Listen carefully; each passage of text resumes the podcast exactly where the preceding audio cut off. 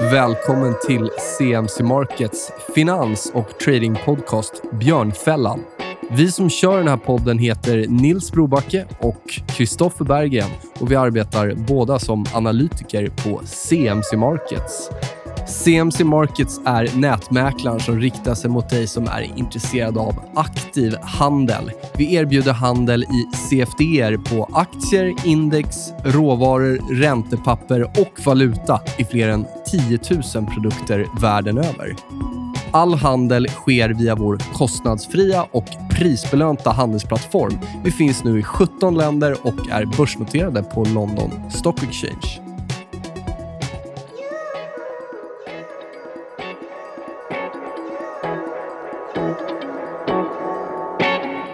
Sådär, då drar vi igång avsnitt 68 av CMC Markets podcast Björnfällan. Och vad passar bättre än att få prata med Taner Piktöken och Nikos Gergiolis från Atlant Fonder. Välkomna! Tackar. Tack. Kul att ha er här. Eh, vi kommer ju prata en hel del idag. Det blir lite ränte, det blir aktiemarknaden, mycket kring er förvaltning och eh, hur ni tänker. Men Kristoffer, det är väl eh, dags för dig att ställa den klassiska första frågan här i, i Björnfällan. Eh, ja, ni var ju med i en annan podcast, eh, Fill Kill, här för inte så länge sedan. Eller den spelades väl in i början av året och släpptes för några veckor sedan. Så vill man ha mer detaljer kring er bakgrund så kan man väl lyssna på det introt. Men kort, vad började ni någonstans och hur hamnade ni på Atlant? Och vilka fonder förvaltar ni där idag? Eh, ja, jag kan börja då. Eh, Nikos. Kommer från eh, KTH, mattebakgrund och höll på mycket med att bygga systematiska modeller där. Eh, som fanns en tanke om att hålla på med systematisk förvaltning. Eh, försökte efter studietiden att starta en sådan fond, men det var väldigt svårt att resa pengar när man kom direkt från skolan. Så jag gick till, eh, fick ett riktigt fint jobb på Danske Bank, satt som market maker eh, och hade främst ansvar för eh, aktieindexhandeln i lite drygt fyra år. Eh, men sen så Atlant då, som är en väldigt stor aktör inom derivathandeln var en väldigt viktig kund till oss på Danska. Och så via den vägen fick jag chansen att hoppa in på förvaltningsspåret igen. Mm. Och jag har väl ganska liknande bakgrund. Jag hade kanske mer ett, ett makrointresse än, än ett tradingintresse. Men eh, Eh, efter universitetet så började jag också på Danske, så var där jag och Nikos träffades. Eh, där jag jobbade på en avdelning som heter Leverage Finance. Så vi sysslade primärt med olika typer av eh, riskkapitaltransaktioner, strukturerade finansieringar och börsnoteringar, avknoppningar och så vidare. Jag kom till Atlanta redan 2015 och hanterar primärt fixed income-delen. Men det man kan nämna är att vi har kanske en lite annorlunda uppdelning än de flesta fonder. Så vi, vi, har inte vi har inte det uppdelat där Nikos tittar på derivat och jag enbart på, på räntor. Utan våra två strategier smälter samman på ett ganska eh, så att säga, eh, behagligt sätt. Vilket gör att jag har koll på derivat och Nikos har koll på räntor. Så att vi tittar egentligen på allting tillsammans. Eh, och Sen har vi vår grundare då, och, och chefsförvaltare Anders Kullberg som är en överordnad person. Vilka fonder är ni med och förvaltar? För att Atlant har väl en fem, sex fonder kanske? Vi har sju fonder. Sju, ja. eh, men alla våra fonder grundas ju då i liksom en, ett tydligt eh, kreditben och ett derivatben. Eh, och egentligen så ligger de lite olika på riskskalan och har, gör lite olika saker. Så det är egentligen vi tre förvaltare som förvaltar alla sju fonderna. Mm. Ehm. De är väldigt lika varandra i strukturen där, där vi har ett, ett kreditben som, eh, där vi har fonder med lägre risk som har mer så att säga, lågriskkrediter eh, och fonder med lite högre risk då, som har lite, lite mer high yield. Där eh, företagsobligationsbenet egentligen primärt går till att finansiera våra derivatstrategier. Eh, vi är relativt ensamma i Sverige med den här strategin. Det är egentligen inga som handlar optioner som, som vi gör. Och Att ha ett ben som, som krediter som kontinuerligt kan komma med ett kassaflöde för att hantera optionsaffärerna är, ja, det, det, blir en ganska bra eh, mix av ett löpande kassaflöde med positioner som vi tar via optioner. Av de här sju fondklasserna så jag tror att det är väl en som är en multistrategi. Precis. Eh, men ni säger att de andra är, är likartade. Det är snarare skillnad på... Är det typ ett volatilitetstarget ni har? Är det det som skiljer dem åt? Eller vad? Det, det är avkastningsprofil eh, och därmed då ett volatilitetskrav. Eh, jag skulle säga att vi har två Eh, vi, har, vi, har, fem fonder som vi kallar för marknadsneutrala. Eh, sen har vi två som är börsberoende. Så vi har en fond som är i princip som en strukturerad lång produkt som heter Sharp. Då. Eh, och sen har vi en fond som heter Protect som är motsatsen, som i princip alltid ska tjäna pengar när börserna går ner. Men, men våra, ska bulken av vårt kapital ligger i, i vad vi kallar för marknadsneutrala fonder. Eh, och, och, där skiljer de sig i avkastningsmål eh, och därmed då i vilken risk de kan ta, eh, hur mycket high yield eh, kreditportföljen kan ha, vilka typer av optioner vi handlar och så vidare. Eh, så att, att grundansatsen är egentligen densamma. Det är mer att vi har vissa institutionella investerare som söker eh, lite högre avkastning eller lite lägre avkastning och så har vi skräddarsytt fonderna till, till den risknivån. Hur ser fördelning på AUM ut där? Är det framförallt institutionella förvalt eller investerare som investerar? Eller? Jag skulle säga att det är 80-85 institutionella kunder. Eh, sen en del privata eh, family offices, eh, privatpersoner. Men, men, den absoluta majoriteten är institutionella eh, kunder. Ser ni det som en fördel? Eh, ja, det skulle jag säga. Eh, vi, vi har ett par väldigt stora investerare eh, och det är generellt en fördel att kunna ha en väldigt tät dialog med, med våra investerare. Eh, vi har ju dagshandlade fonder som är mer eller mindre ett krav i, i, i Sverige för de absolut flesta. Och Det gör att eh, ju, ju närmare dialog vi kan ha med våra investerare, desto, desto bättre är det. Eh, för Vi vill aldrig hamna i en situation där vi får ett stort utflöde vid fel tillfälle. Så alltså, vi, vi, tycker att det är, det är att föredra över att ha en väldigt stor retailbas. Eh, retail generellt sett är eh, har, har en tendens att köpa på toppen och sälja på botten. och Det, det kan bli ganska problematiskt för, för en förvaltare. Vad har ni för, eller vilket klimat är det ni helst ser på finansmarknaden och vilket klimat skulle ni gärna undvika om det var möjligt? Alltså, I vilka klimat levererar fonderna? Eh, alltså bulken, då, alltså, så som vi också ser liksom vad Atlant är, det är ett marknadsneutralt eh, hedgefondhus. Eh, och vi ska ju leverera vår avkastning oberoende av vad det är för typ av marknad. Så om börsen ska gå upp eller ner ska inte egentligen... Det, det ska inte vara där som är avhängigt om vi kan leverera i våra fonder. Med det sagt så... I en, säga, i en, en ineffektiv marknad så är det lättare att skapa alfa. Det är lättare att hitta spelöppningar för att generera någon typ av överavkastning. Skapa någonting som, ja, som, som skapar ett extra värde som förvaltare. Och marknaderna idag är ju mer effektiva än vad de var för 20 år sedan. Vilket har gjort att det, det är svårare. Däremot så är marknaderna mer... De blir fortfarande väldigt ineffektiva i perioder. Så en turbulent marknad eh, skapar väldigt stora och fina möjligheter för oss att skapa extra alfa. Så utifrån den aspekten så föredrar vi när det blir liksom lite stök och lite turbulens i marknaden. När vi tycker att nu börjar det bli lite felprissättningar. Nu börjar vi kunna hitta värden mellan olika tillgångar. Ska man se det som ett downside protection? Det är många som gillar att slänga sig med det epitetet, men när det väl skakar så är det kanske eh, ganska få av de strategierna som faktiskt är det i en sån situation. Är det, ja, är det rätt sätt att se Jag skulle säga att det, det, är helt rätt. Om man tittar på vår förvaltningsfilosofi, vi har ju alltid en grundansats, men, men vi fokuserar nog mer på att fundera på vad som händer när vi har fel. För vi tar ju positioner eh, och det är klart, har vi rätt varje gång så kommer det bli bra. Men vi tittar nog mer på vad som händer i fonderna när vi har fel. Eh, och, och, där är ju optioner ett, ett briljant verktyg och Nikos kan ta mer om det. Men det viktigaste för oss är att vara kapitalbevarande. Eh, så vi offrar gärna på avkastningen ett år för att leverera ett resultat som är mer än noll. Och vi, vi jag menar, våra institutionella investerare, eh, de många av dem är väldigt stora, har liksom naturliga eh, aktiepositioner, många aktiefonder, massa räntor och massa annat.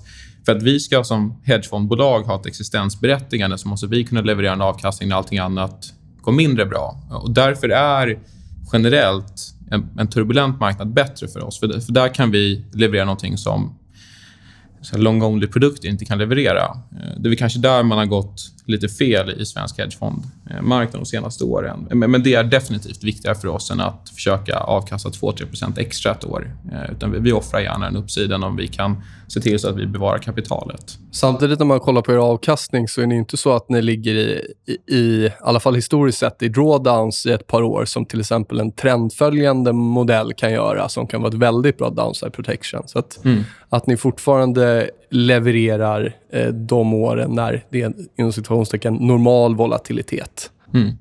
Och det, det, är ju optioner. Ja, jag ska säga, det, det är verkligen något som, som särskiljer oss från andra fondbolag i Sverige. Utomlands är det många som nyttjar optioner, men i, i, i Sverige så är det väldigt få som använder dem i den liksom, frekvensen som vi gör.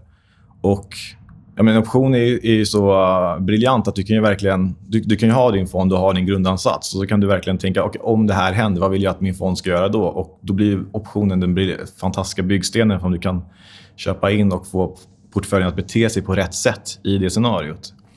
Eh, sen kanske du inte alltid har skyddet på, men du kanske har en, eh, en tanke, en strategi om hur du ska köpa in det, när du ska göra det och hur, hur du ska nyttja de här optionerna. Eh, vi älskar egentligen att leta efter all typ av så, liksom, så bra och billig konvexitet som vi kan hitta för att addera in i våra portföljer. Vi, vi tycker om att ha många små bets, hedgar med våra liksom, derivat och kunna få, få eh, portföljen att bete sig på ett sånt sätt som vi vill göra i alla olika typer av scenarios. Mm. Blir det bra, får vi rätt, så blir det väldigt bra. Men det, det viktiga där är när vi har fel så kostar det väldigt sällan mycket pengar. Eh, det, det, blir några punkter som vi tappar i, beroende på vilken fond det är, men det blir liksom aldrig en 5 månad. Eh, utan eh, vi, vi, tar många bets. När de blir bra så blir det väldigt bra, men, men annars så taktar fonden egentligen på. Det är där samspelet mellan de optionsstrategier som vi tillämpar och, och företagsobligationsspelet kommer in rätt väl. För att där har vi ett löpande kassaflöde kontinuerligt och vi kan hedga kreditportföljen med olika derivat och det gör vi från tid till annan. Eh, så att jag tror att vi, vi väl vi som handlar optioner, vi är rätt förvånade över hur få det är i Sverige generellt som nyttjar optioner på det här sättet. För, för det är verkligen, det är fortfarande en likvid marknad. Eh, du kan skräddarsy portföljerna till att ge precis den avkastning du vill vid vissa tillfällen. Eh, och Får du fel så vet du vad det kommer kosta. Du har inte den här liksom, där ett delta på väg ner där du tar, tappar en aktie 40% så tar du 40% i tapp. Vi kan ju hantera det på, på helt, helt andra sätt. Och Det är det som är det fina med, med optioner. Varför är det så lite använt? Då? Är det brist på kunskap eller är det liksom paketering, att det är, det är läskigt och det är svårt att sälja in det här till institutionella eller, eller retail-investerare? Eller vad, vad, är anledningen att det är så underutnyttjat i Sverige, skulle ni säga? Eh, ja, det här är liksom en fråga som jag brottats med länge. Eh, redan från tiden som jag satt som, som market maker eh, och ville få fler och fler att handla det, jag bryr mig lite om svensk optionsmarknad. Det är liksom en liten så här hjärtefråga som jag har kämpat lite grann för. Och ju fler som kommer in och handlar, som jag tycker borde handla, så kommer den bli likvidare och bättre för alla. Eh, jag kan liksom inte riktigt greppa... Många säger så här, men jag förstår inte, jag förstår inte prissättningen, jag förstår inte grekerna, jag förstår inte gamma, teta. Jag förstår, det är lite grann som att säga jag tänker inte skaffa en hemförsäkring för jag förstår inte hur If har prisat den. Jag förstår inte hur de kom fram till 99 kronor i månaden. Man behöver inte förstå prisdynamiken bakom hur folk kom fram till det här priset för försäkringen. Det är fortfarande en försäkring som du ska köpa. Så om försäkringen kostar det här så vet du om jag köper den då är jag skyddad mot det här utfallet. Längre än så behöver man inte... Sen finns det massa andra... Liksom, man kan ta sin optionshandel mycket, mycket djupare än så. Men om, om man greppar det, då, då skulle nästan alla kunna börja handla optioner. Med, med större förståelse så behöver man inte ha. Nej. Och det som, Jag vet inte hur många liksom, traditionella aktieförvaltare som jag kunde träffa så att man berätta om Ja, om, du, om du köper den här putten på Ericsson, strike 70 till december och betalar 2 kronor för den, då kommer inte din aktie kunna... Du kommer inte förlora mer än... Aktien kommer inte, även om aktien går ner till 50 så förlorar du bara ner till 70. Och så betalar 2 kronor för det. Och de kunde inte förstå det. Men man sa så här, men om du försäkrar din lägenhet som är värd 10 miljoner och så köper du ett skydd så att den kan bara gå ner, du kan bara förlora, vid 9 miljoner, du kan bara förlora en miljon kronor för det får du betala 250 000. Då förstod alla. Så jag, jag vet inte vad, vad det var som var så himla svårgreppbart med just eh, aktier och aktieoptionerna. Men det är väl ofta också att man, när rörelsen väl har skett, det är då man vill skydda sig. När vi hade finanskrisen, då kom alla pengar in i trendföljande och så vidare. När, så att när man skulle haft försäkringen, när den rörelsen har spelat ut, det är då, då är folk börjar leta försäkring. Det är väl kanske det som är lite problemet, att de, de vill inte ha den här hedgen för den kostar lite avkastning. Men det är klart, i efterhand är det jättebra att ha det. Men jag tror att det är det som kanske är problemet för många långångde förvaltare. Att de är så kära i sina bolag, så då vill de inte slänga på en hedge som gör att de försämrar sin avkastning lite. Vi, vi ser ju det. Det är ju helt rätt. Man, man, köper, man letar ju ofta efter försäkring efter att huset har brunnit ner. Eh, och, och, det är ju såklart fel. Eh, men jag tror att man kan ju vara kär i sina innehav men ändå försöka skydda delar av marknadsrisken. Och Det är det som görs väldigt lite i Sverige. Så du har ju eh, stora fonder med väldigt stora aktieinnehav som aldrig ser till att skydda marknadsrisken. Och jag menar, äger man Ericsson och man är, man är väldigt bulla så kan man vara det. Men det är klart att det är inte alltid marknaderna är, är effektiva eller prisar Ericsson som, som du tycker att den ska prisas. Och då är optioner ett du vet precis vad det kommer att kosta. Du vet hur stor del av ditt innehav du kan skydda, till vilket pris, till vilken löptid. Eh, ja, vi ser egentligen inga nackdelar med det. Det är fortfarande en väldigt likvid marknad för stora eh, volymer. Så att, ja, men du nämnde tidigare i början att ni använder eh, räntedelen för att finansiera optionsdelen eller derivatdelen. Mm. Har ni upplevt att ni behöver ta lite mer risk för att få in den räntan som ni vill ha för att kunna exponera er i derivatmarknaden som ni vill? Ja, det, det, det är klart att i en nollräntemiljö, eh, om, vi, om vi tror att vi kommer behöva 2,5% ett år för att kunna genomföra de optionsaffärer som vi vill genomföra, då behöver vi 2,5 i, i avkastning, eh, oavsett vad Stibor är. Så att eh, vi är mer vi är mer bundna av ett absolut avkastningsmål än rating och är det investment grade eller inte. Och Vi kan prata mer om det sen. Jag tycker ju hela ratinghetsen är, är, är, inte är sund. Men, men Eh, det är klart att det är svårare för oss i en, i en nollräntemiljö att hitta den avkastning vi behöver. Men jag menar, vi löser det på andra sätt. Det, det, det, det vi får göra då, vi kanske får köpa optioner som är mer konvexa, som är längre utanför pengen så att de kostar lite mindre. Eh, vi, vi, vi man kan ju titta på fonder som vi har haft i en miljö där det fanns ett Stibor eh, kontra den miljön vi är i nu, där Stibor är, är runt noll, strax under noll. Eh, vi, vi, vi, försöker lösa det helt enkelt. Eh, vi behöver ta mer risk, men, men vi försöker hantera det på andra sätt. Blickar vi mot USA så finns det ju... Nu var tioåringen är väl, var väl, den var väl uppe på 3% nu lite mm. under där. Du har high yield som gildar rejält mer. Är det ens mm. ett alternativ för er att titta där eller blir det valutaproblematik? Jag skulle säga att den, den enda rena obligationsmarknaden som jag tycker ser någorlunda vettig ut är förmodligen amerikansk high yield. Eh, och det är paradoxalt kanske så här sent i cykeln, men jag tycker generellt att europeisk investment grade förmodligen är den största bubblan i något tillgångsslag. Du får bara inte betalt för, för risken. Eh, I Sverige så har du andra...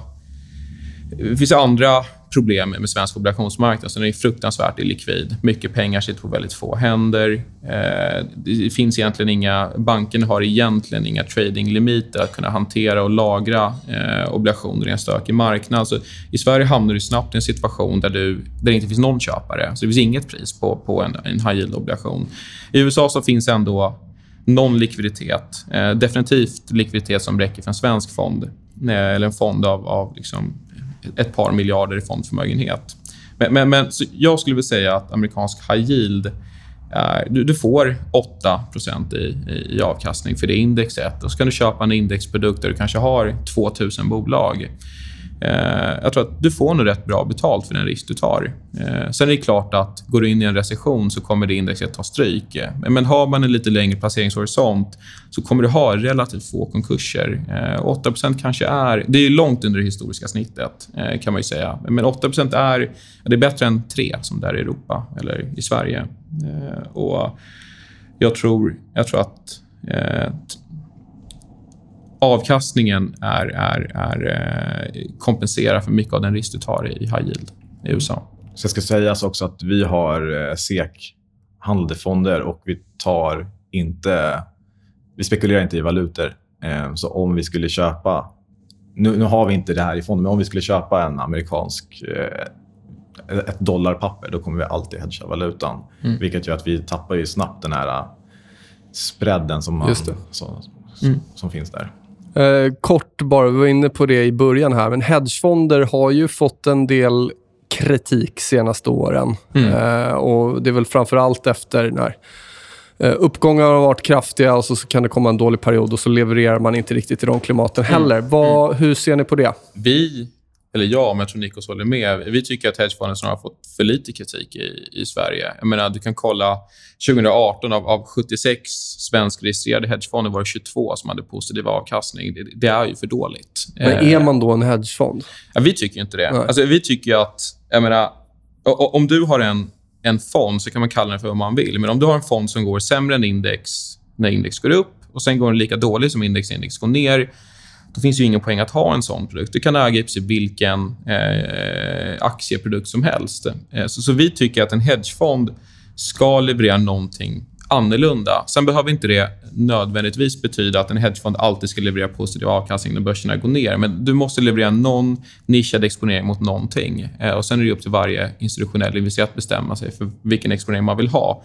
Men, men, men det är ju på tok för dåligt. Alltså, räntor var ner, aktier var ner, emerging markets var ner. Så i en sån marknad, eh, det är där hedgefonder ska kunna leverera. Eh, och, och, Det man har sett är, jag menar, efter tio bullår. Eh, det är, disciplinen har nog... Eh, man har nog trimmat lite på, på, på nedsidesskyddet. Man har kanske legat lite lång aktier. Och Det har ju varit bra i många år. Eh, men vi tycker liksom inte det är hedgefondens uppgift Eh, som, som, som produkt. Vi måste kunna... Jag hade aldrig kunnat gå till en, en av våra institutionella investerare och, och pitcha en av våra fonder och säga att vi kommer att gå sämre än index upp och lika dåligt som index ner. För då hade inte den eh, förvaltaren köpt, eller den, den investeraren köpt våra, våra fonder. Så vi, vi tycker väl snarare att den kritik man har fått definitivt är, är förtjänad och kanske har fått för lite kritik. Kanske svårt att svara på, men tror, är det short vol eh, man har gått mot, många av de här hedgefonderna, för att liksom det har ju ändå varit en fantastisk trade sen 2009, men sen small det ju, slutade ja. abrupt i februari här förra året. Men är det, är det det man har tittat på eller vad, vad är det som gör att man har tappat mm. edge någonstans? När man väl ska leverera så gör man inte det. I Sverige, om man generaliserar, så tycker jag, om man kollar hur hedgefonderna beter sig, snarare som att man har en eh, lite lång aktietilt och sen så verkar man ha en, eh, ett ränteben i botten. Och nu har räntebenet blivit väldigt lågavkastande och den här aktietilten då... Man, man, väljer lite bolag man gillar och sen så kortar man lite annat emot och så hedgar man bort lite marknadsrisk med terminer. Men det finns alltid en lite lång bias kvar. Eh, om man bara kollar hur, hur, hur, gruppen beter sig. Sen finns det jättemånga liksom, undantag. Så.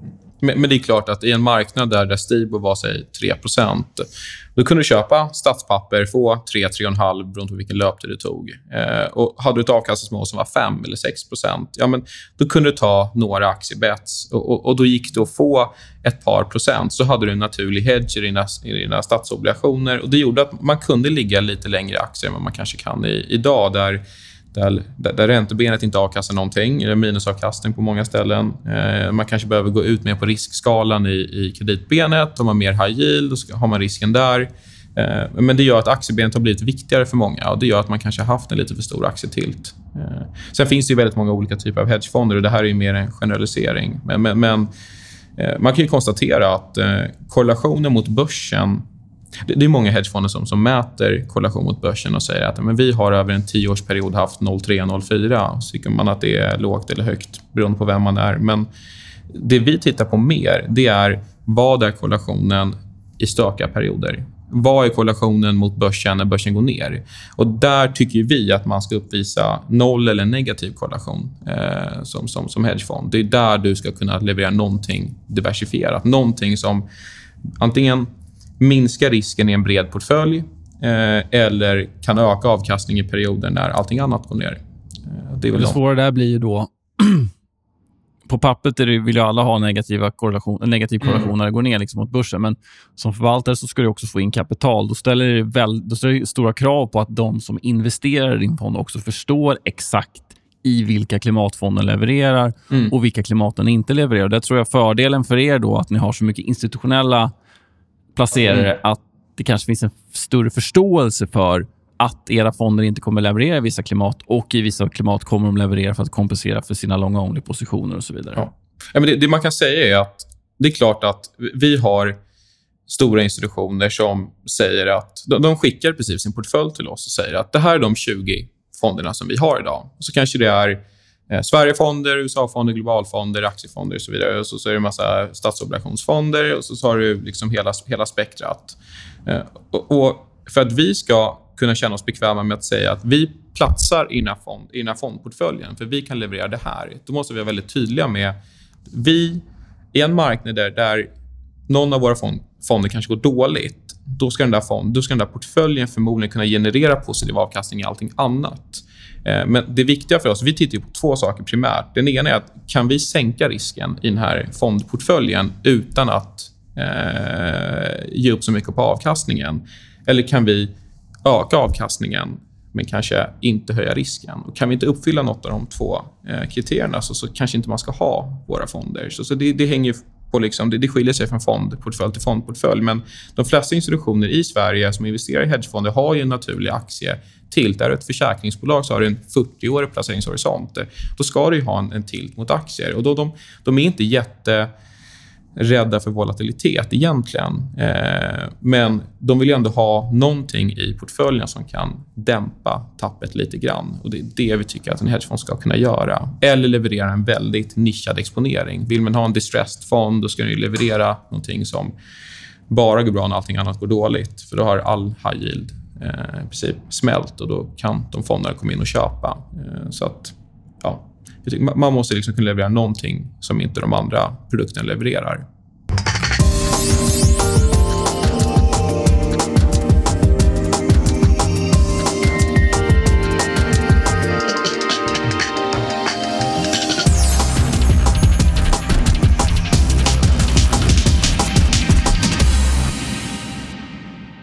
Om vi hoppar över lite till eh, exekvering. Hur, hur mycket skulle ni säga av strategin är systematiserat? Om vi kollar på entry, exit, size, risk och så vidare. Är det liksom ett helt automatiserad exekvering eller är det helt diskretionärt? Är det uppdelat? Hur ser det ut där? Jag skulle säga att det är inte...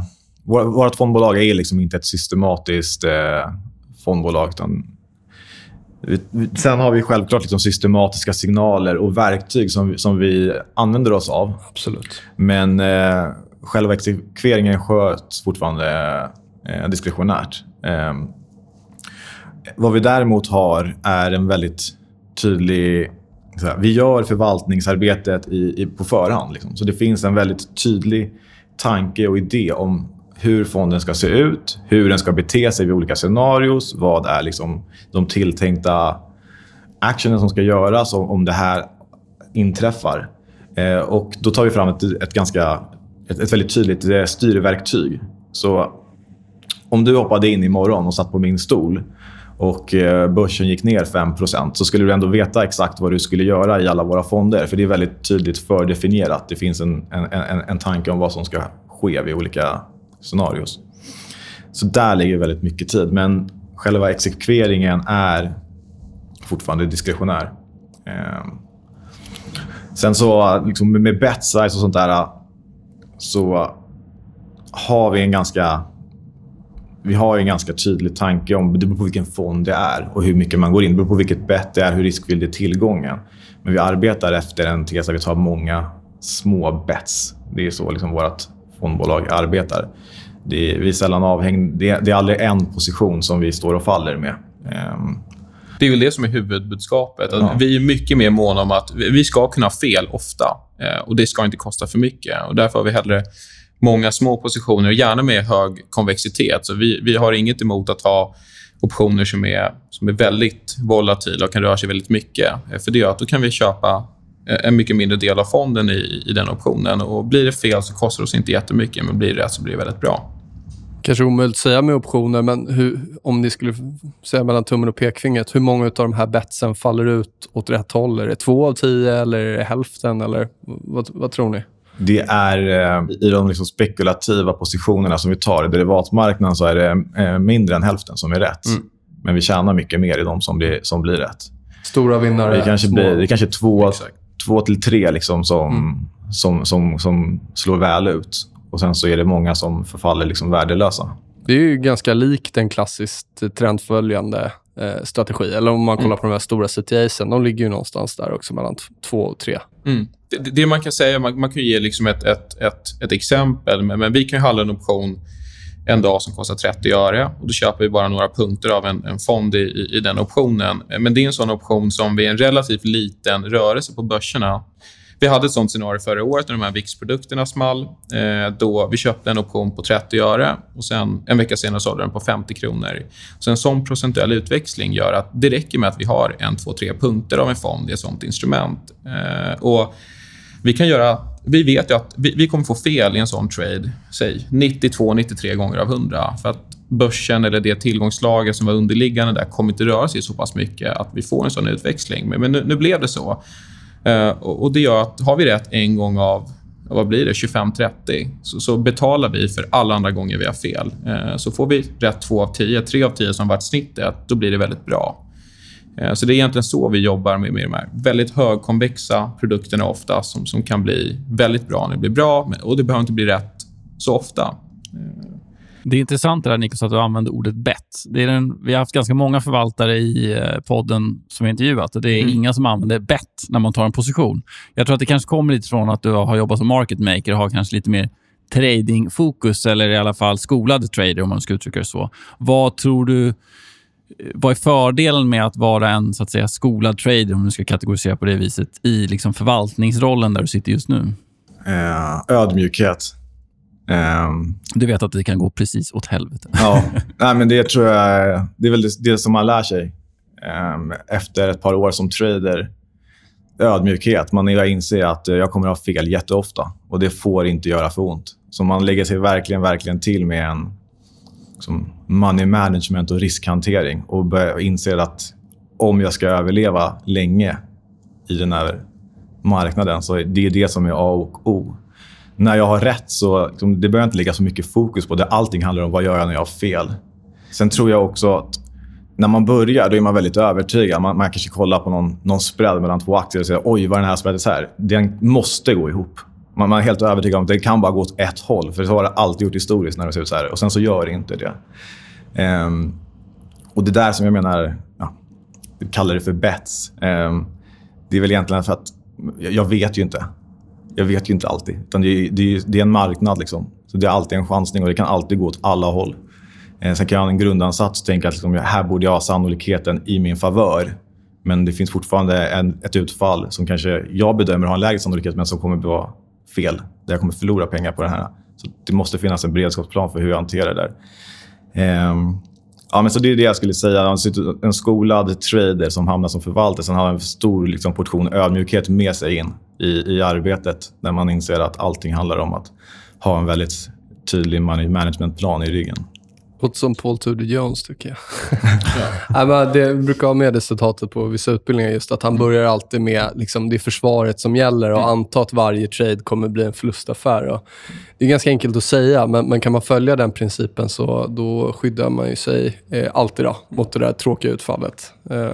Sen kommer det där lite från...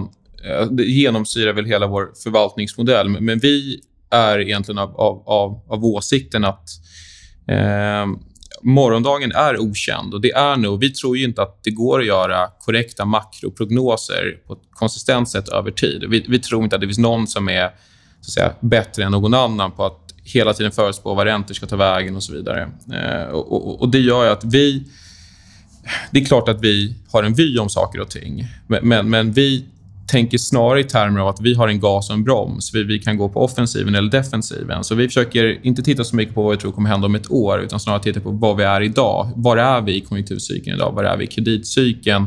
Är det här en tid att vara offensiv eller defensiv? Eh, och Det är det som genomsyrar arbetet. Problemet är ju bara att säga, när man går på defensiven så kan det ta väldigt lång tid innan man får rätt. Men, men det är någonstans vårt, vårt arbete. Eh, vi, vi, kommer aldrig... Vi har ingen... För att visa att vi är marknadsneutrala, vi har ingen tilt åt något håll egentligen. Är vi, tycker vi att aktier är sjukt lågt värderade, kan vi köpa aktier eller ta exponering mot aktier på något sätt. Så vi har inget eget intresse i att vara överdrivet pessimistiska eller optimistiska, utan vi försöker bara se världen för hur den ser ut. Och eh, Det är klart att... Jag menar, tittar man idag så har det haft tio väldigt starka år, eh, kanske med undantag av förra året, 2018. Eh, man ser det på hur allting prisar, man ser det på hur obligationer prisar, fastigheter, aktier. Allt har gått väldigt mycket. Sen kommer vi aldrig sitta och säga att vi tycker aktier är övervärderade. För att det, är ju bara... Men vi kan ju tycka det, men om marknaden inte håller med så kommer vi ändå ha fel. Det vi konstaterar istället är att det här är förmodligen en tid att vara defensiv och, och kanske inte nu man köper aktier. Eller ska man köpa aktier kanske inte man behöver köpa de, de som ligger längst ut på, på riskskalan. Så jag menar, nu när du sitter här eh, i början av mars så ser man ju att det som gick sämst i december är det som har gått bäst nu. Så alla förvaltare som satt i, slutet av december och hade liksom stora minustal i, i fond, fonden för året. Det är, det är de som har haft nästan det sämsta året, 2018, som var den bästa starten på i år. Så det man verkligen ville sälja men inte kunde sälja. Och Det här är särskilt sant i obligationsmarknaden. för att jag menar, tittar man i liksom Europa i, i, i företagsobligationer så var det... Det som gick sämst var ju det som hade högst, högst risk. Så triple C-index, saker som liksom närmar sig distress, de tappade 15, 20, 30% i november och december. Men, men triple C-index är upp 15 hittills i år. Eh, så de fonder som har gått bäst i år, de som har gått sämst förra året. Och den volatiliteten, och om man så att säga, istället tänker i termer av är det, är det nu man går på offensiven. Eh, menar, vi tyckte inte det i slutet av, av december och därför köpte vi inte de här eh, högriskpapperna. Nu har det blivit fel i efterhand de första tre månaderna. Men vi försöker kanske ha en, en ansats som är lite längre än tre månader. Och Det är det som gör att vi klarar av en, en period som förra eh, hösten väldigt väl. Liksom när börserna tappar och vi ändå lyckas eh, positivt årsresultat. Det är för att vi var defensiva redan under sommaren. Eh, eller egentligen redan för inledningen av, av, av året. Eh, så att vi tänker snarare i de termerna. Vi, vi gör liksom inga... Vi har vyer, men vi gör inga makroprognoser. Vi sitter inte och liksom försöker modellera på vad jag tror om inflationen i Sverige nästa år. För Vi tror liksom inte att det finns någon poäng i det. Vi tror inte att det finns någon som kan göra det på ett eh, liksom, konsekvent sätt. Ingen, ingen som tjänar pengar i marknaden i alla fall. nej, nej. Och, och, jag menar, man, kan, man, man, kan, man kan säga så här. Om vi liksom hade klivit på ett rymdskepp och åkt upp till Mars 2009 och sen kommit tillbaka idag. Så man tittar på man tittat på USA och sagt att en KPI, eller ta Sverige, en eh, KPI på runt 2 inflation på runt 2 en låg arbetslöshet, eh, 2,3% BNP-tillväxt. Och så hade vi fått gissa på vad reporäntan skulle vara. Då hade jag kanske gissat på 4, 4,5. Och nu är det minus 0,25.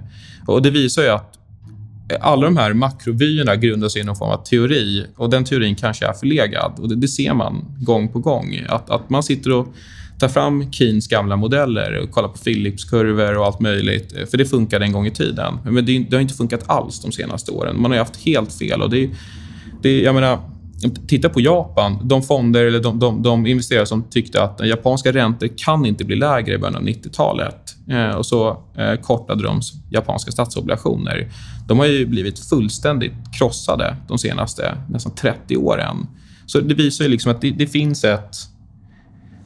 När, när, politik blir inblandat så, eh, så, så, blir det väldigt, väldigt svårt. Så, så vi, vi tittar inte så mycket på det alls, utan vi försöker istället bara vara i stunden. Ni har ju en top-down approach, som jag uppfattar det. Och ja. var, eh, med tanke på hur det ser ut idag, liksom, var gräver ni och var försöker ni hitta case någonstans och vilka case är ni ute efter? Ni har en defensiv approach, men liksom, ja, var mm. letar ni någonstans? Det man kan säga väldigt kort, det är ju att ett tillgångslag har i teorin då tre riktningar, upp, ner eller stillastående. Och optioner gör att du kan ta position för två av de tre utfallen. Så vi tittar inte så mycket på på case kanske, eh, där vi letar aktier, för vi är egentligen inga stockpickers. Vi tittar snarare på, vill vi, tror vi på volatilitet under året? Eller tror vi, på, tror vi att det är rätt att ställa eh, optioner idag och försöka få in något tidsvärde? Vi tittar snarare på sånt. Eh, tittar man på obligationer, Nikos kan ju berätta mer om, om, om, om, optionerna, men tittar man på företagsobligationer, det är tyvärr så att de sektorer inga vill ha, i en marknad där allt är på, på, på väldigt höga värderingar, så för att kunna hitta nåt case i obligationsmarknaden så måste man leta i sektorer som ingen, ingen vill röra. Det är spel, det är fossila bränslen där väldigt många fonder inte kan, kan ta i obligationer på grund av olika eh, ESG-restriktioner. Eh, det är egentligen bara där man kan hitta case. Vi har ju också ESG-restriktioner som gör att det är väldigt svårt för oss. Men det är nog tyvärr den enda sektorn där det finns möjligheter, anser, eh, anser vi. Eh. Om det blir ett stökigt på marknaden, då, hur ser det ut med likviditeten Ja, den är usel. Det är det som är den enda riktiga möjligheten i Sverige, anser vi, i, i vi, vi har ju, vi, vi, är en betydande aktör i svensk företagsobligationsmarknad.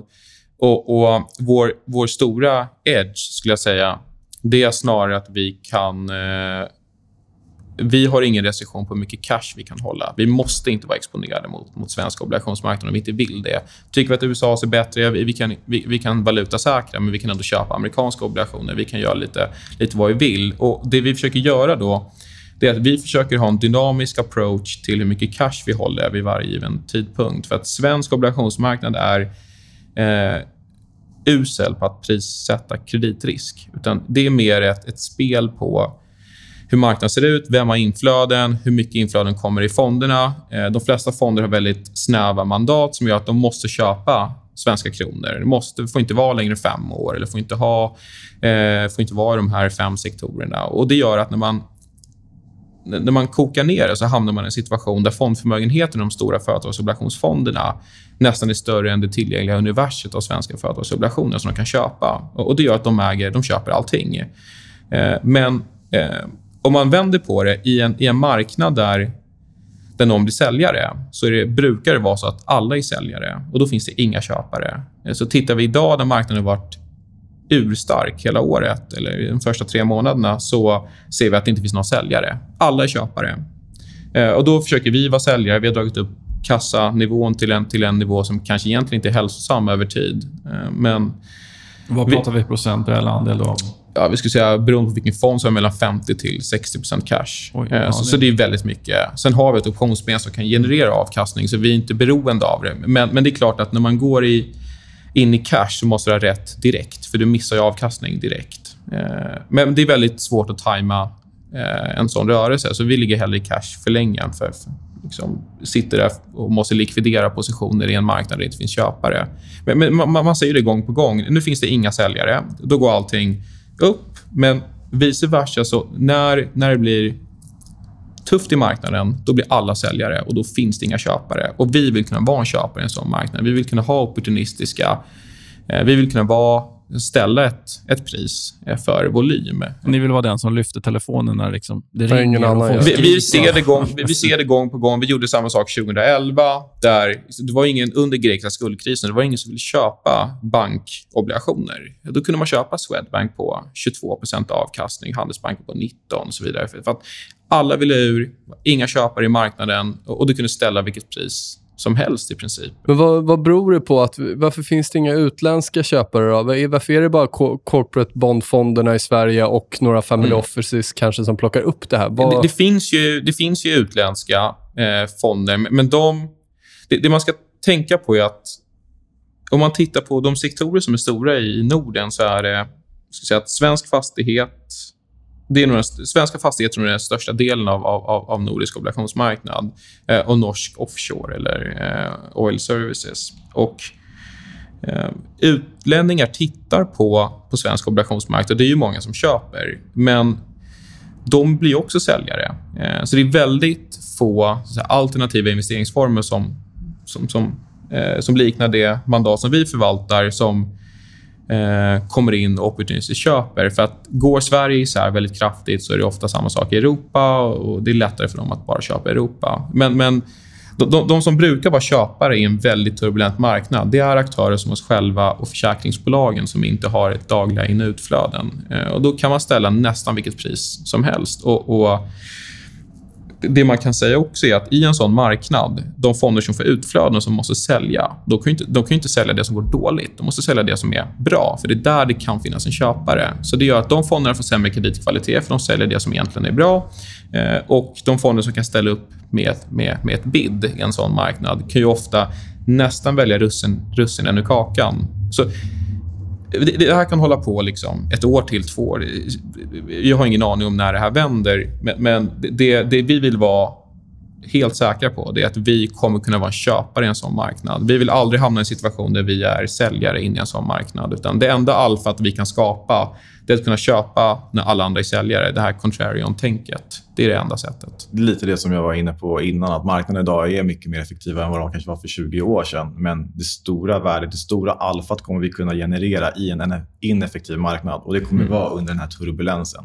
Mm. Och när folk ska sälja bra tillgångar till rabatt för att de dåliga tillgångarna går dåligt. Eh, då vill vi vara där och kunna plocka upp dem. Och vi vill alltid ligga liksom rätt positionerade i de typer av marknader. Hur ser eh, derivatdelen ut nu? För om man bara går tillbaka två, tre månader så var ju klimatet och sentimentet på marknaden väldigt, väldigt stor skillnad mot hur det är nu. För nu har det gått upp i princip oavbrutet sedan årsskiftet och innan dess så gick det ner riktigt kraftigt. Och Då var det liksom panik och så vidare. Hur, ser, hur såg derivatsentimentet ut? Kan ni köpa billig risk nu till exempel? Eller försäkra er billigt nu med tanke på uppgången som varit i början av året? Eller har det varit för kort uppgång? så att säga? Det har faktiskt kommit tillbaka oerhört snabbt. Eh, nu kan man börja köpa riktigt billigt skydd igen. Eh, vol- Volnivåerna fortsätter till och med att, att gå ner. Och det är inte, de är inte så långt ifrån liksom, de här låga nivåerna som vi såg innan allt det här började eh, i höstas. Ner på samma nivåer som i somras ungefär. Är det OMX vi pratar om då? Eller ja, generellt överlag? breda index, Ja. liksom, även så här S&P och Ja, liksom så här, hur man kollar liksom på ja, aktieindex. Jag om. Ehm, men men ja, då följer alla singelstocks också med. Så att volnivåerna har kommit tillbaka till rätt hyggliga nivåer. Ehm, och det var ju lite så här, den här grundansatsen som vi ändå har om att vi tycker att tillgångslag ser dyra ut. Vi tycker att företagsobligationer ser dyra ut. Vi tycker att aktiemarknaden kanske ser dyr ut. Så Det som optionerna ändå lät oss göra, det var ju att ja, men vi, kanske, vi kan köka på vår mängd cash. Och sen så köper vi lite puttar för att skydda våra kreditportföljer. Ehm, men vi kunde också köpa calls.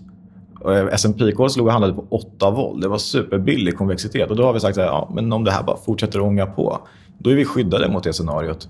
Det kommer gå lite sämre om det står stilla. Eh, men då kommer vi liksom vara kvar i den positionen vi vill vara. Om det, om det brakar ner, då har vi den möjlighet som vi vill ha. Om det fortsätter upp, liksom många på, då, då har vi hedgat det. Och så går det lite sämre om det står stilla. Det som Tani var inne på med att via, via optioner kan vi handla, liksom, välja vilka upp, ner eller stå stilla. Vi kan välja vad vi vill liksom låsa in där. Och Atlantfonder väljer väldigt sällan att tjäna pengar på att det står stilla. Ehm, men, men och nu börjar det liksom, under stöket, då blir de här långa optionerna, så här, de, gick upp väldigt mycket. Det blev mycket dyrare att göra de här typen av trades. Det blev dyrare att hedga den här uppsidan. Det blev dyrare att eh, hedga nedsidan. Men nu börjar det komma ner till ganska skapliga nivåer. Ehm, så har man varit med liksom på den här långa, långa, bra starten på året så finns det väldigt mycket spännande saker man kan göra med derivat nu, tycker jag. På attraktiva nivåer. Vi är uppe och ändå pratar om aktieindex. Vi är uppe och testar, eller handlas runt 2800 S&P. Eh, OMX var ju nästan uppe på, på 1600 men har kommit ner lite. Är det liksom, är, ni, har, ni har ju ändå en, en tydlig vy och ni hade det i sommaren, hösten där. Och, och, nu är vi tillbaka där någonstans om vi tittar vid de nivåerna. Har ni, har ni samma vy nu? Ser ni fortfarande att det är en marknad där man vill ta av risk kanske? Eller vad, vad är känslan? Är det något som har förändrats efter den här urblåsningen? Eller? Våran, eh, våran långa vy har nog liksom inte förändrats. Eh, om, förutom att eh, Fed gick in och liksom lättade lite på, på eh, sin, sin tapering så vet vi inte vad som egentligen har förändrats mer än att börserna har gått upp väldigt mycket. Eh, Vi kan inte ändra vy bara för att ett pris liksom går upp mycket. Sen så ser vi vad som händer också. Och som, som jag sa innan, vi, liksom, vi försöker liksom vara vi, vi försöker aldrig säga att det här kommer vara det som händer. Vi försöker liksom hela tiden tänka hur ska vi positionera portföljerna och hur ska vi liksom kunna ah, tjäna pengar även när vi har fel. Eh, men men den, den, den långa vyn har ju inte, har ju inte förändrats. Eh, sen är det, är väldigt sällan som man har en så här stark start på börsen och året slutar på minus historiskt sett. Med det sagt så kan det mycket väl inträffa. Vet inte rent tekniskt, om vi tittar på den här liksom, eh, återhämtningen så är det ganska, eh, blickar det tillbaka ganska lång tid. Och nu ser ju aldrig framtiden ut som det har gjort innan, men det är en ganska ovanlig eh, studs det här om man kollar på det rent tekniskt. Är det något som ni tar hänsyn till? Liksom, eller? Den har ju gått lite för snabbt och lite för långt. Eh, om man kollar på det. Nu är vi, nu är vi, vi är primärt liksom ett fundamentalt hedgefondhus. Eh, sen kollar vi på det tekniska också. Ehm, men, men det är fundamentan som liksom driver våra... Vi kommer aldrig ta en position som inte lirar med våra funda, fundamenta. Eh, sen använder jag även tekniskt. Den här återhämtningen har gått lite för snabbt. Sen ser den svenska kanske lite för aggressiv ut i och med att valutan har gått så dåligt som den har gjort under samma period. Så om man kollar på, på den amerikanska som också har varit snabb så har den ändå liksom gått lite trögare mot slutet eh, och planat ut. Eh, för såna här riktiga tekniska nördar nu så ser det ut som att de liksom har fastnat här vid den här FIB-nivån. Eh, 76,1 eller 71,6. Jag blandar alltid ihop de där. Mm. Eh, så tekniknördarna säger väl att om den orkar sig igenom den där, då ska det upp till en 100% korrektion och då ska vi få nya all time highs. Ja, 2900 upp över där. Det kan ju ske. Jag menar, men, ske. Men, men, vi har inte... Det som gjorde att vi klarade oss rätt väl hösten var att vi var defensiva. och Vi har inte sett någonting förutom att alla priser har gått upp på tillgångslag. Men vi har inte sett någonting fundamentalt som skulle få oss att ändra vår defensiva ansats. Menar, om, om möjligt, så, om, om något så har ju den makrodata som har kommit in varit svagare än väntat. Kina var ju sänkte tillväxtmålen idag. Vi, eh, ja, vi har inte sett att nu vi ska gå på offensiven. Det är snarare att vi kanske går mer på defensiven här. Det kan ju bli fel och då försöker vi hantera det. Jag menar, vi gick in i året korta Eh, sen nettokorta nästan överallt. Och vi är ändå rätt bra på plus hittills i år. Så där, där ser man ju vad vi försöker liksom, eh, prata om. Att, att, vi har en ansats och vi tar positioner därefter, men, men vi försöker ändå hantera de gånger vi har fel. Och, och, ja. Vad är det som har drivit eh, den positiva avkastningen under året om ni gick, så att säga, gick in med en negativ vy?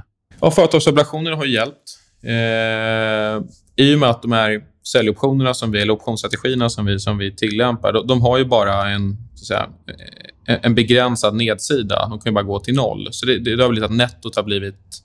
Sen har det varit vissa, vissa andra derivat som har gått, gått bra. Eh... Sen fanns det vissa positioner som vi tog i slutet av mm. året där det känns som att folk skulle bara städa ur mm. böckerna.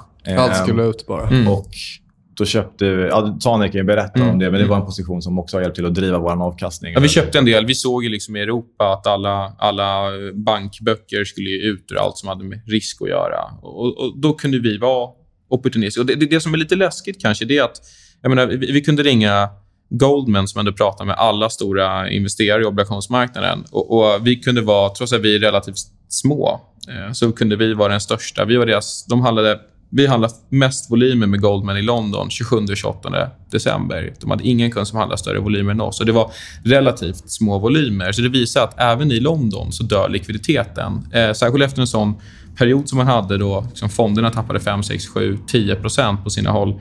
Eh, så, så eh, vi, vi, kunde komma in och, och ställa ett pris eh, och, och, så köpte vi en del saker som vi tyckte hade hög kvalitet och de, de har kommit tillbaka nu. Eh, så vi får väl se hur vi hanterar det härifrån. Men det har ju hjälpt. Och det kommer ifrån att vi hamnade i en situation där, vi, det var nästan win-win. Vi, vi, tog kanske lite mer risk i kreditbenet än vad vi hade innan december, men hade också mer skydd i derivatportföljen. Så vi hamnade i en sits där antingen fortsatte börsen ner 15% Då hade de här krediterna spreadats här ännu mer, men då hade förmodligen de här puttarna... Eh, för det är väldigt sällan krediter tappar 20-30 men, men för att de ska göra det ska börsen tappa bra mycket mer. Eh, särskilt den sortens krediter som vi, som vi köpte. Och, och Det gör ju att antingen hade de där puttarna exploderat i värde eh, eller så hade de här krediterna kommit tillbaka. Och Då är det senare som inträffade. Men vad tror ni det gör som gör då att folk skyr risk så extremt mycket? Visst, det var en stor nedgång och det var lite stökigt under hösten, men det är ju inte... Det, är ingen, det var ingen anmärkningsvärd nedgång. Och man kan ändå tänka sig att Goldman har kontakt med ganska många olika bolag, så att säga. Och, mm. ingen är, är, sugen på att gå in. Vad är det som gör att man är så extremt rädd för risk just nu? Jag tror att, att mycket har att göra med, med flöden, fondflöden. Eh, det var ju massiva utflöden ur europeiska high yield-fonder. Eh, investment grade-fonder också för den delen. Men massiva utflöden. Eh, och, och, Det gör ju att fonder som Antingen är det fonder som måste likvidera för att möta utflöden. Eh, eller så är det fonder som har cash men som inte vill spendera eh, cashen för att de vill vänta. Det, det, det kunde lika gärna fortsatt ner. Det är det. Eh, det var ingen som 27-28 december visste att det här skulle upp så, så snabbt. Då hade ju ingen, då hade ingen sålt.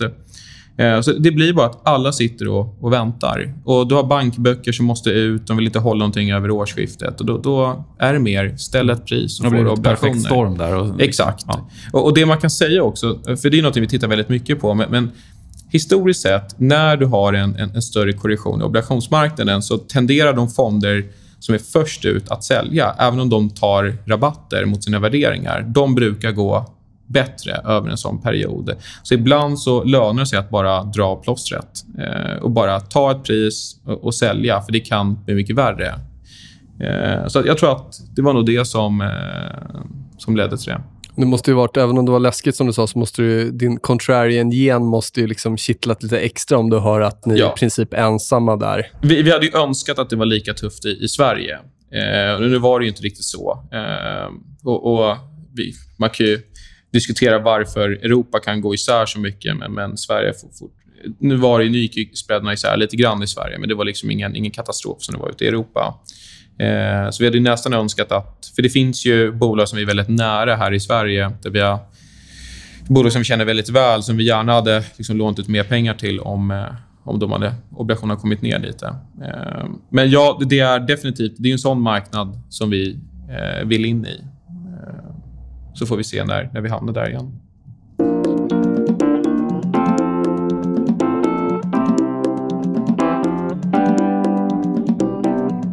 Sådär, då var del ett av intervjun med Taner Piktöken och Nikos Georgelis från Atlant Fonder klar. Och eh, vilket avsnitt! Otroligt intressant måste jag säga. Ja, matnyttigt. Och del två kommer bli minst lika matnyttig kan jag säga.